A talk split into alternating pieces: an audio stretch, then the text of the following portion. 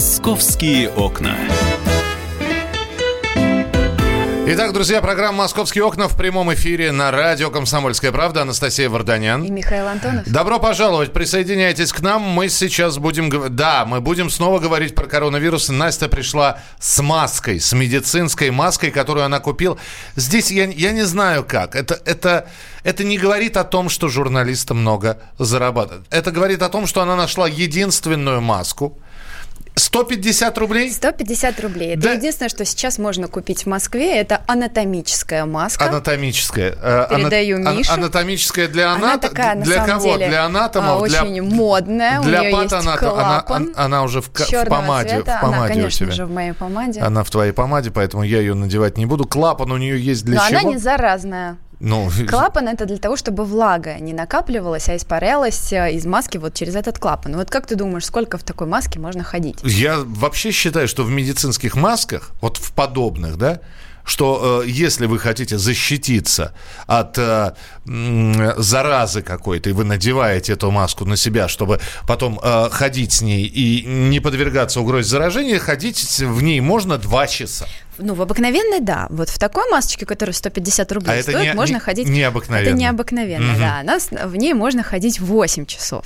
Ну вот я вчера прошлась, прогулялась. Подожди, 8 часов, после чего эту маску надо выбросить? Выбросить и, соответственно, То завтра купить новую за 150 рублей. Постирать ее не получится. Не получится, она одноразовая. Она, то есть это тоже одноразовая? Это тоже одноразовая маска. Но это, э, давайте повторим, что сейчас это единственная маска, которую можно купить в Москве. А что? Потому что все остальные масочки, вот те, которые обычные, в которых, как правильно Миша сказал, можно ходить два часа, а потом выкидывать, беленькие такие, а, их все скупили. И причем ажиотаж этот продолжается уже на протяжении двух недель.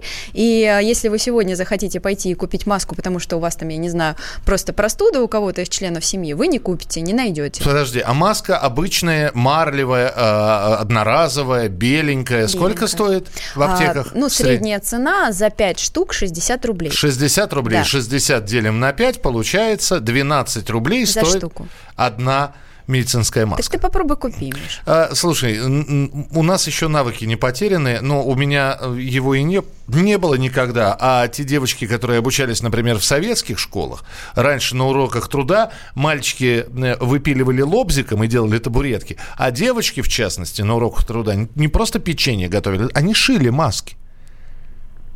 Да. Раньше, Миш, не только маски девочки да. шили. Так что я думаю, что ты можешь пойти в аптеку. И другие средства гигиены. Я думаю, что ты... Да, да, ты можешь пойти в аптеку. Ну, знаешь, не прошлый купить, век уже. Купить марлевый... Нет, если тебе нужна маска, купи марлю, а, открой интернет, посмотри, как из марли шьется маска – и вот тебе... Я открыла интернет, Миша, и поп попробовала купить маску в интернете, потому что все-таки да, 21 век. Так. А, ну, думаю, раз в аптеках нет, значит, наверное, есть в интернете. В интернете маск этих а, просто завались. Но ты, когда начинаешь читать «Страна-производитель», то ты просто чуть не падаешь со стула, потому, потому что, что, блин, Китай. А, у нас на прямой связи врач-терапевт Надежда Чернышова. Надежда Александровна, здравствуйте. Здравствуйте. Все с этими масками просто с ума посходили. Такое ощущение, что они действительно от чего-то предохраняют. Но, э, как мы говорим, э, и как врачи рекомендуют, обычная медицинская маска носится 2 часа. Вот у Насти за 150 рублей целых 8 часов ее можно носить. А насколько это действительно средство защиты, ну, такое, серьезное? Мне кажется, это в большей степени психотерапия. Человек хочет понимать, что он что-то сделал для того, чтобы защитить себя. Потому что на самом деле а, вирусы настолько маленькие, что им эта маска не преграда они прекрасно, эта же маска не, не прижимается герметично к лицу, угу. она имеет достаточно большие поры, через которые мы дышим, и поэтому точно так же через эту маску вирус может проникнуть. Ну, может быть, единственное, что в меньшем количестве ему придется туда протискиваться, чем если на нас человек кашлянул прям так активно угу. и сразу большую порцию вирусов нам выдал. Но не забывайте о том, что если мы носим маску, то мы через нее дышим, она теплая, чуть влажноватая. И все вирусы, которые на нее осели, они остаются с нами. И по большому счету риск заразиться вирусной инфекции в маске не меньше, если не считать, что больше. Надежда Александровна, сейчас в интернете рекомендуют, а вы возьмите и прокипятите еще маску, и тогда можно будет использовать ее и повторно. еще, Ну, марлевую маску можно стирать, конечно, безусловно. Можно их сделать, действительно сшить. Я помню, мы их шили, будучи студентами а, себе. Тогда не было еще одноразовых. А, и ну, опять смысл какой? Понятно, ее можно кипятить, но не каждые же две минуты вы ее будете кипятить. А тогда э, от масок немножечко к таким профилактическим мерам, когда э, человек читает средства массовой информации, понимает, что в России ни одного случая коронавируса еще нет, но тем не менее он хочет э, подстраховаться и как-то повысить иммунитет, потому что Настя об этом не сказала, а я вчера э, разговорился с одним из фармацевтов, который работает в аптеке, и говорят, что сейчас чуть ли не вагонами Э, пачками, пачками скупа... скупают противовирусный препарат. Нет, нет, витамины. Вита... Противовирусные. Витаминные комплексы. Вот про них что вы скажете? Во всем нужна умеренность. Если мы избыточно пьем, например, витамин С в ударных mm. дозах, то он становится не защитником нашим, а наоборот достаточно, он достаточно активное вещество, да, витамины. И вот его переизбыток, он создает лишнее, так сказать, напряжение в организме, и организм тратит другие витамины, чтобы инактивировать лишний витамин С. То есть вот такие а, меры а, бездумные, просто, ну это, понимаете, как это из той же серии, мне надо сделать хоть что-нибудь, чтобы я знал, что я сделал хоть что-нибудь. Но на самом деле а, достоверно а, доказательств того, что массивный прием любых витаминных комплексов нас делает неуязвимыми перед вирусами, таких нет данных. Поэтому правила очень простые. Высыпаться прежде всего. То есть организм должен быть отдохнувшим, полным сил. Как Мы можно вздохнули. больше бывать на свежем воздухе. Надежда Александровна, вчера одна из слушательниц позвонила, причем слушательница, ну так, в возрасте, и, э, и, и сказала, э, обращаясь ко мне, к ведущему, внучок, Маш сантиметр циновой мазью. Проверенный вот способ. это правильно. Правильно? Мазью Правильно, мази есть, а они противовирусные есть, нос, нос, угу. оболочку носа, потому что это действительно защищает лучше, чем маска, потому что к намазанной слизистой вирусы прилипнуть не а могут. А коронавирус не тоже боится нашей этой а легендарной мази? Они все одинаковые, вирусы-то. Понятно. Они все более-менее похожи по строению, по размеру, по своим проникающим свойствам, поэтому от любых зимних вирусов намазывание мази в носу очень хорошо помогает. Спасибо большое, Надежда Чернышова, врач-терапевт. Видишь? Но, ну, но остается надеяться, что эту мазь, по крайней мере, еще не всю скупили в аптеках, и еще можно найти. Слушай, ну вот здесь наш слушатель начинает писать, сколько можно бухтить о корова-вирусе? Он не корова, он короно. И мы говорим про корона, он, мы говорим про маски. Сейчас противогаз вместо маски подойдет? Подойдет. На следующей неделе прилечу в Москву, могу простых масок марлевых привезти. Не Привозите надо, мне. Не, не надо, не надо вот у Насти вот эта черная маска, она когда ее надевает, она становится похожа на малоизвестного персонажа японского аниме, такая девочка-ниндзя. Э, Виктор из Москвы пишет, на днях купил в Ашане 5 масок, белые, обычные 20 рублей. Две чесночины в нос и дышите. И чихайте спокойно. Нет, чем дышать я не буду озвучивать. Спасибо. Э, лучше уж вы... Давайте вы проверите, а потом нам расскажете, как все это было. 8 9 6 7 200 ровно 9702. 8 9 967 200 ровно 9702. Мы продолжим через несколько минут. Это программа «Московские окна». Анастасия Варданян. И Михаил Антонов.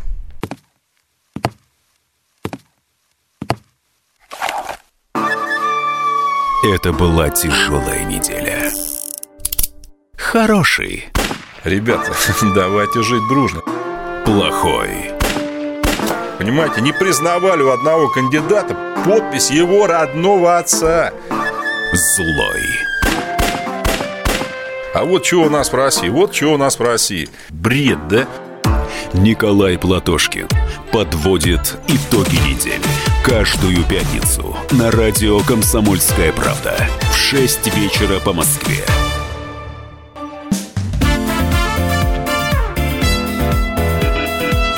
«Московские окна». Друзья, у нас продолжается программа «Московские окна». Анастасия Варданян. Я... Да. Михаил Антонов. Спасибо, ты меня всегда так представляешь с легким придыханием. И э, я с таким же придыханием сейчас скажу. Оу. Алекс... Можно я? Нет, оу, я не буду я говорить. Я только твое могу? Нет, пожалуйста, ты можешь любые имена говорить. Я Александр Рогоза. Александр Рогоза у нас появился в студии, и мы сейчас будем говорить про беспрецедентный случай в суде, когда судили экс-директора фабрики «Меньшевик». Он застрелил охранника и, казалось бы, совершено убийство. Но экс-директора освободили в зале суда по суду присяжных. И э, вот мы об этом будем сейчас говорить. Да, для начала, э, если можно, я вам напомню эту историю. Декабрь 2017 э, года, последние дни уходящего года. И вот э, утром по всем лентам пошло сообщение о том, что стрельба на, по-моему, юго, это юго-восток а, города, Иловайская улица, большая промзона. В здании бывшей, уже, уже на тот момент не работающей кондитерской фабрики «Меньшевик» а, есть убитые. Собственно, одним из первых спикеров по этой теме стал тот самый экс-директор, о котором ты сейчас говорил, эм, Илья Аверьянов, на тот момент 49-летний. Он сам позвонил в эфир одной из радиостанций и сказал, что сейчас на мою компанию была попытка рейдерского захвата, я открыл стрельбу и сказал, что подтвердил, что один человек убит. А оцепили территорию, полицейские несколько часов не решались зайти в здание – ну, считали, наверное, э, угрозу э, обстрела реальной. В итоге зашли, Аверьянова там уже не было, его задержали через несколько часов. Давайте услышим самого директора, экс-директора фабрики «Меньшевик» Илья Аверьянов. Вот как он вспоминает события того дня. Я проникаю непосредственно 27 числа на территорию предприятия, нахожусь в своем кабинете, и в этот момент слышу, что вскрывают у меня дверь, высверливают. А у меня в тот момент в кабинете был карабин Сайга. Вот, я пристегнул магазин и просто выхожу, потому что я понимаю, что меня могут в любой момент, там, мягко говоря, убить. С треском открывается дверь, и я вижу четыре человека вооруженных людей. Команда, руки вверх, оружие на пол. Я уже пускаю предохранитель, досылаю очень быстро, там, в течение секунды, потом в патроник и делаю два выстрела в пол, потому что надо показать, что у меня действительно оружие заряжено, что я серьезно настроен. После выстрелов, где-то в течение там нескольких долей секунды, э, вцепляется в сам ствол ружья кавказец, который находится рядом, хватает непосредственно за ствол ружья и пытается его у меня отобрать. Так как у него рычаг большой, это занимает некоторое время. Он пытается что дотянуться до курка, в этот момент звучит выстрел. Он держит за ствол, пытается у меня его отобрать, а я пытаюсь у него. В итоге в момент вот такого движения звучит еще один выстрел. И пуля, вылетевшая, попадает в человека, который единственный из всех выполнил мою команду руки вверх, оружие на пол. Присел. И это вот оказался вот этот кусок. Пуля влетает ему под мышку. Вот так вот. То есть... И на самом деле в суде удалось доказать, что а, он не нажимал на курок, то есть, ну, соответственно, смотрите, этот выстрел произвел не он. Суд присяжных был. Суд присяжных выбирают при самых тяжелых случаях, когда ну, фактически остается только надеяться обвиняемому на то, что он разжалобит людей. А суд присяжных, я напомню, что это не как в кино 12 человек, а в России это 8 человек, и 4 в запасе сидят. А, и суд присяжных действительно оправдал ну, признал невиновным э, Илью Аверьянова. Но вот у нас есть синхрон э, человека, который находился в той группе лиц, которые пытались э, вы, вы вытащить Аверьянова из этого здания? Э, это Андрей Бастраков. Нет, это, это а, Шамсудин, Шамсудин Раджабов. Раджабов, юрист, кредитор, экс-директор кондитерской фабрики «Меньшевик». Он, кстати, не согласен с приговором. И давайте послушаем, почему Шамсудин Раджабов не согласен. Решение суда всех, мягко говоря, удивило, поскольку э, тут вопрос, э, мне кажется, доказанности вообще не должен был стоять, поскольку человек не просто там наедине с кем-то там применил оружие, а он на глазах там у десятков людей бегал в течение там 50 минут, производил выстрелы во всех.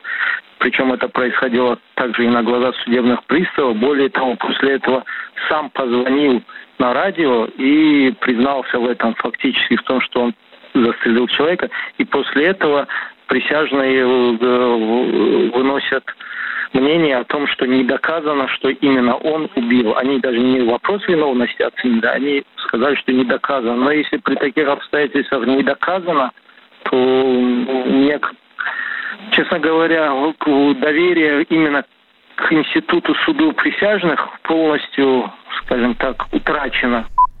Вот интересно, Шамсуддин Раджабанов, да, а, он а, может нам рассказать о том вообще, кто эти люди, которые там Смотри, были? В материалах дела, Саша? Лучше всего рассказать о том, что почему они туда пришли. Да, почему они вообще туда они пришли? Они туда пришли, потому что все суды были Аверьяном на тот момент проиграны. Он не являлся уже на тот момент владельцем этого здания, и они уже в течение нескольких месяцев пытались заставить его покинуть помещение. И туда приходят три судебных пристава и 20 человек, которые в вооружены ну, а, не карабинами Сайга, так. а боеви, боевыми пистолетами. То есть материалах... приходят судебные приставы, чувак достает из сейфа карабин Сайга. Судебные которым... приставы к нему вообще не подходили, только Но находились, они контролировали за, процесс. находились другие ну, ну, то есть суть в том, что вот когда это случилось, через две недели Верховный суд уже последнюю апелляцию отклонил Аверьянова, и это здание а, которое он когда-то заложил, э, беря в кредит 90 миллионов рублей, уже перешло к другим людям.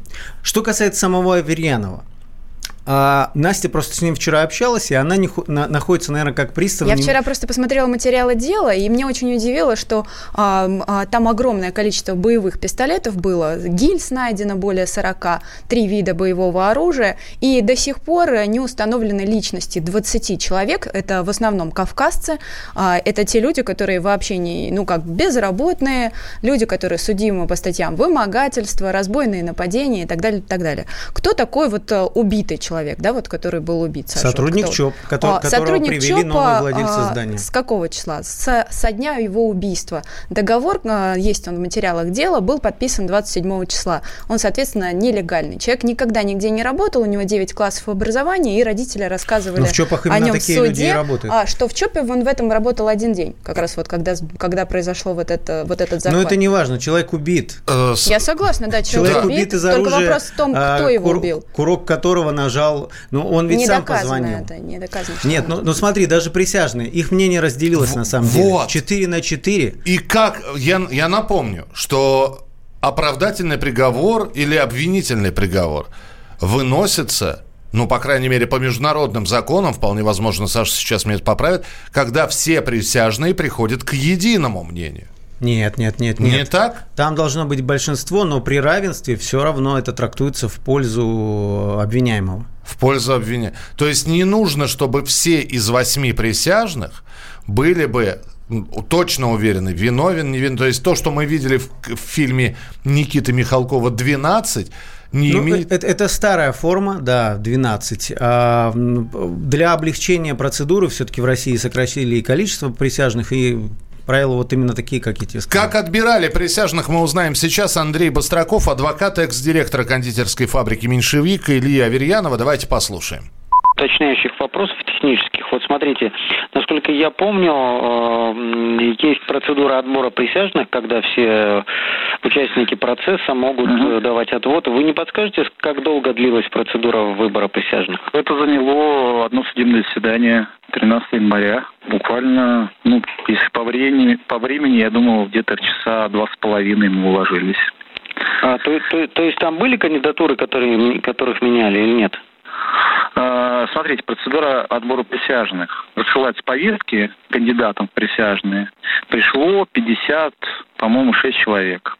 Угу. Вот из этих 56 человек был произведен отбор. То есть там задается несколько вопросов, цель которых выявить э, кандидатов, которые подлежат отклонению в любом случае. Там есть безусловное основание, по которым кандидат, э, по которым кандидат не может быть присяжным заседателем. Саш, 30 секунд у нас осталось. Скажи, пожалуйста, что теперь? Э, человек освобожден из-под стражи? Да, его прямо в зале суда освободили, поэтому Настя встречалась с ним вчера в, в общественном пространстве, но обвинение попытается оспорить э, приговор, это решение присяжных, но это Э, про процент э, очень маленький, потому что там э, могут отменить только если были какие-то технические нарушения. Спасибо большое. Ну, все подробности этой истории можно прочитать на сайте «Комсомольской правды». Александр Рогоза был у нас в эфире и Анастасия Варданян. И Михаил Антонов. Ну, я-то мы и мы с Настей обязательно будем еще появляться в программе «Московские окна», но уже на следующей неделе. Я придумал такой сюжетный ход. Давайте я скажу некую чудовищную вещь. Это будет неудивительно.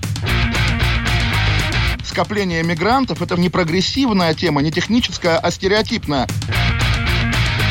Среди впечатлений моей юности через запятую идут трипы кислотные, наркотические, и благодать в церкви на праздник Троицы. Мы не знаем, есть ли у Мишустина под его пиджаком погоны, потому что если человек в конце 80-х торговал компьютерами, я думаю, к нему подошел какой-нибудь тогдашний товарищ майор, подполковник Путин, и сказал... А вот тут вот уже Программа «Кашин-Голованов. Отдельная тема». По будням в 9 вечера по Москве.